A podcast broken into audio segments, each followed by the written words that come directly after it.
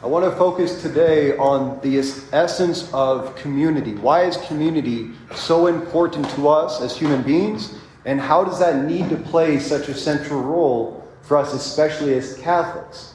Like, Catholics actually means universal.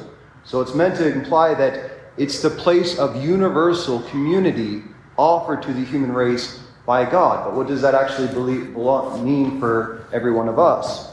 So in the gospel, Christ gives us an image of oftentimes of heaven referring to a, a, a feast where everyone's invited, especially the poor, the lonely, and the rejected.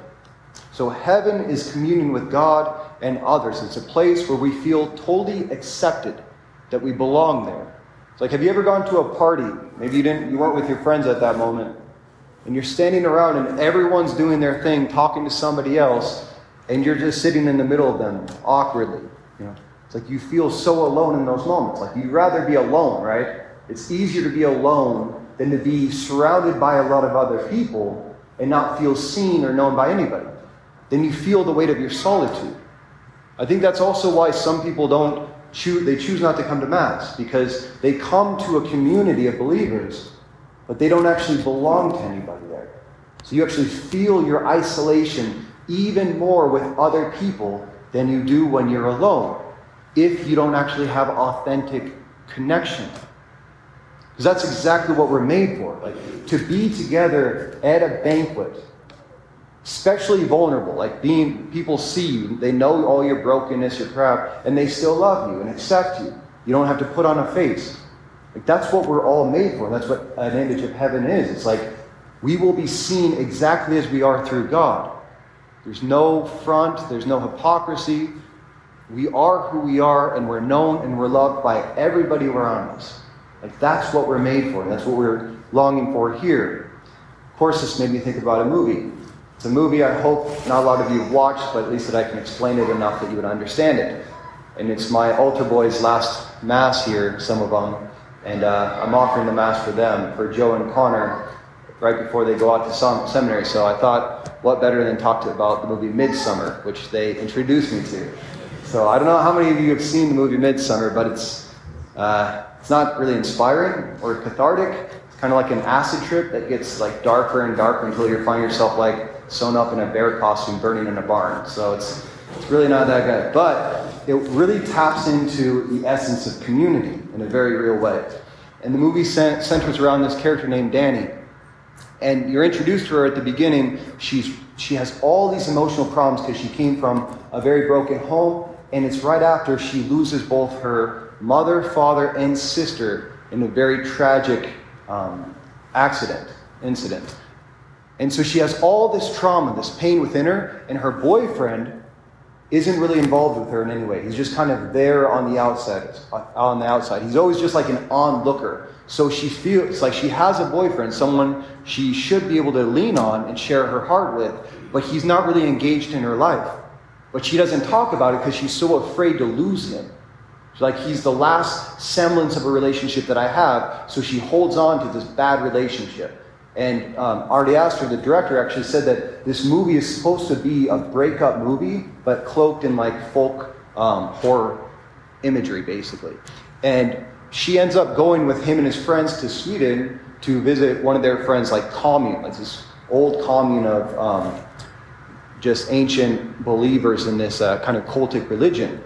And she's the only girl amidst all these guys. So it's another isolation element. So the whole time you're just seeing her from her perspective, she's always on the outside. She has no one to actually feel empathy for her or share her heart with.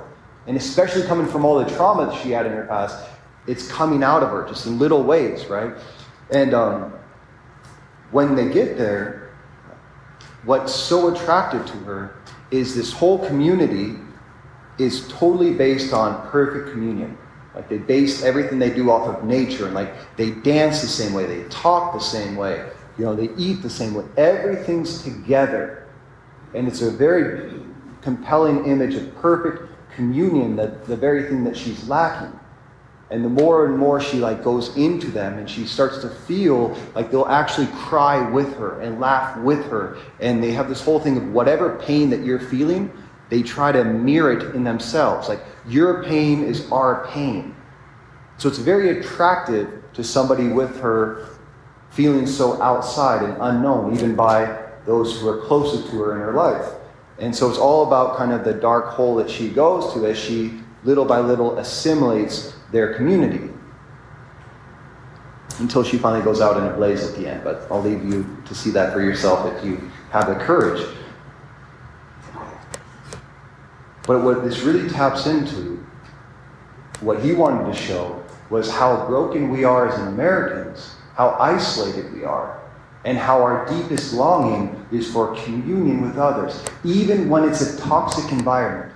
You can ask yourself, like, how many times have you done something just to go along with your friends or go along with society, what everyone else is doing, because we were afraid to stand apart? And there's something very authentic in that. We're not supposed to be alone. We're not meant to be alone in this life. We need other people. But if the people that we look to for empathy and communion, if they're not centered on something authentic and real, when the community crumbles, we will crumble with them.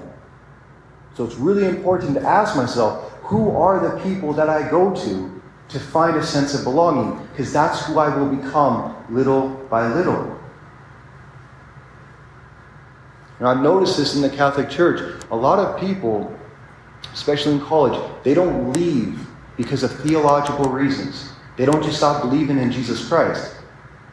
It's usually because they don't find community with their Catholics. It's like how many times have you gone into a Catholic church and you don't know anybody, nor do you really have an inclination to want to get to know anybody, right? And so you feel like an outsider in your own church.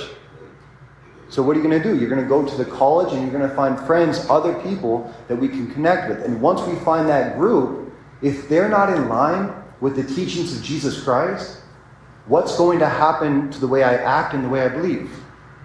Little by little, it's going to change according to those people. But some of the biggest problems that we face in our society, it comes from a lack of community. You know, there's one word that doesn't exist in tribal communities, in small communities. That word is depression. You know, depression. Isn't that just a fancy word for feeling bugged down? Dwight, you ignorant.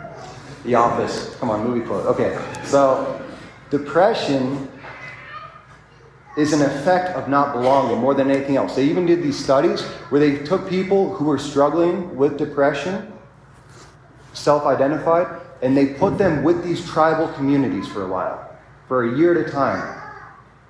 All of their anxieties went away. Because all of a sudden, they had a purpose. They were belonging to other people, right? They had a sense of community and direction. So, so often, depression for us, as, especially as Americans, is linked to the amount of time that we spend by ourselves.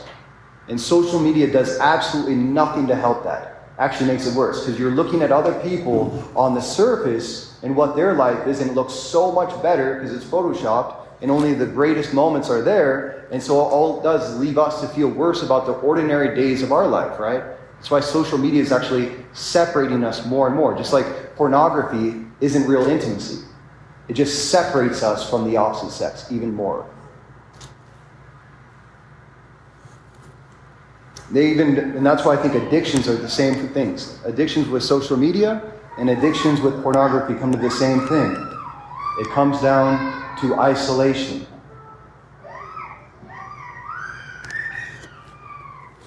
There's an experiment done called the Rat Pack, the Rat Park, excuse me. Um, researchers proved that when, so what they did is basically they took these groups of rats and they put them in isolated cages. And they had two water bottles that they could drink from. One was just natural, the other one had bits of cocaine in it. You know, luckily, they started this with rats before human beings. So they basically had them in there, and when the rats were alone and they tried the water with cocaine in it, obviously they got a good hit and they would go back to that neighbor and they would just drink from that bottle again and again and again. They would stop eating, they wouldn't do anything else until they died. Then they took the same thing, they put a bottle of regular water and one that had drips of cocaine in it with a rat park. So there were like, you know, 50 to 100 rats in this cage, socializing, playing together, working, whatever rats do. And uh, I, I see this for myself. And um, it's probably not too different than what the guys in the Frassati house, just running all over each other, you know, making a mess. So basically, all the rats at one point tried the water with the cocaine. None of them got hooked. They would just go back to the regular water over and over again. And then they took rats that were alone in that cage, drinking out of that one uh, bottle with the drug. And then after they got addicted, they put them into the other rat park and they stopped going back to that cocaine water. They just went back to the regular water. What does that tell us about addictions? Addictions come to fill an emptiness, an emptiness within us, a lack of intimacy with other people. So then we go to that to numb it, at least for a moment. But that's how essential community life is for all of us. I met a man some while, a while ago at another parish that I was in. He was addicted to pornography for 40 years. 40 years. So when he came to me, I really didn't know what I could possibly tell him that he had not heard at some other time in the midst of that 40 years. But I just told him, before you come back to me for any advice, you need to go to an SA. You need to get in a group that of Sexaholics Anonymous to actually start talking about this. Then you and I can talk. Because it was just him and I talking. And then he'd go back and he'd be alone. Then he'd come back and just talk to me. It wasn't going anywhere. He started going to SA, and within two months, all of his addictions were gone. It's been years, and it's been gone. But I asked him, I was like, what, how did it change so fast after so long of fighting this? And he goes, This was the first time in my life I ever opened this up to other people. Like I had a group of people I could talk to about this. I was no longer alone. So, so many of the problems I think that we face are not, it's not a problem of the thing itself, the addiction itself. It's a lack of community, right? And a lack of support, a lack of feeling seen, known, understood, and loved by those around me that caused me to go out to these other places to fill that emptiness. And that's why we have to understand the only authentic community that will ever endure in this world is upon Jesus Christ and his church. Every other community falls apart. Even every other Protestant community falls apart. And I have a lot of good friends and family that are Protestants, very faith filled, but they've all been to like three or four different congregations. Because as soon as Martin Luther broke off from the Catholic Church, you see one, one branch of Christianity going all the way up. As soon as the Protestant Reformation hit in the 1500s, over 70,000 branches of different denominations have sprung up from that because it's no longer built upon the Catholic Church.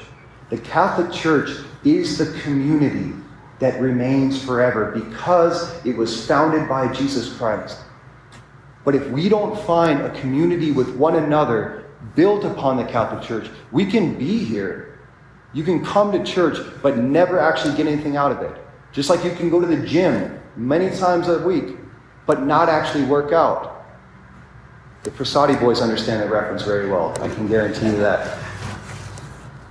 You can't just show up somewhere and expect to get something out of it if you're not putting yourself into it, if you're not really working at it.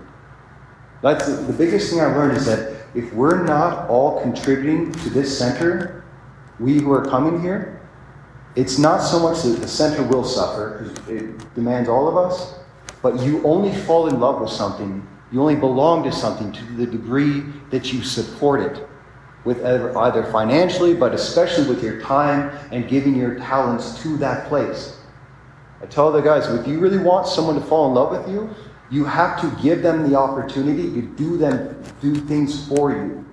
Someone who's always doing things for the other person and not allowing them to do it back, it doesn't actually make them fall in love with you more. It detaches them. Because we as human beings, we fall in love and feel a sense of belonging to the degree that we contribute to a society, to a group. So I want us to really consider, every one of us in our own way, how does the Catholic Church form your community, especially here at St. Paul's? Like when you come in these doors, when you come in this church, do you actually feel connected that you could see other people that you know, that know you, you can share yourself with? Or do you feel like you're just walking into a, a church full of strangers? You come in, you give an hour of worship, and then you go back to your true community. What is it that's going to perdure in time? It's where we find our heart. And the last thing I want to say on this is the greatest sign of empathy and community that I've seen at the St. Paul Center has happened a few times this last week. When I've walked into the church and I found different students of the missionaries praying over individuals. Like we are meant to have our needs, our poverty shared with others, but especially offered up to God. And this was something I never did or believed in until after I was a priest. There was this one time when I just had the most difficult conversation over the phone with somebody, and I left feeling so empty and depressed, and bummed out, really sad, and I walked into the church. I just felt completely on, on empty. And there's a group of like four indiv- individuals praying in the corner. They saw me. These were parishioners, but I didn't really know them very well. But they saw me come in and kneel down, and they walked over to me and said, We want to pray with you. Like, we can tell something's going on. And each of them like, put their hand on me and started offering me up to the Lord. And I started to share what was going on in my heart, those feelings that I had at that time.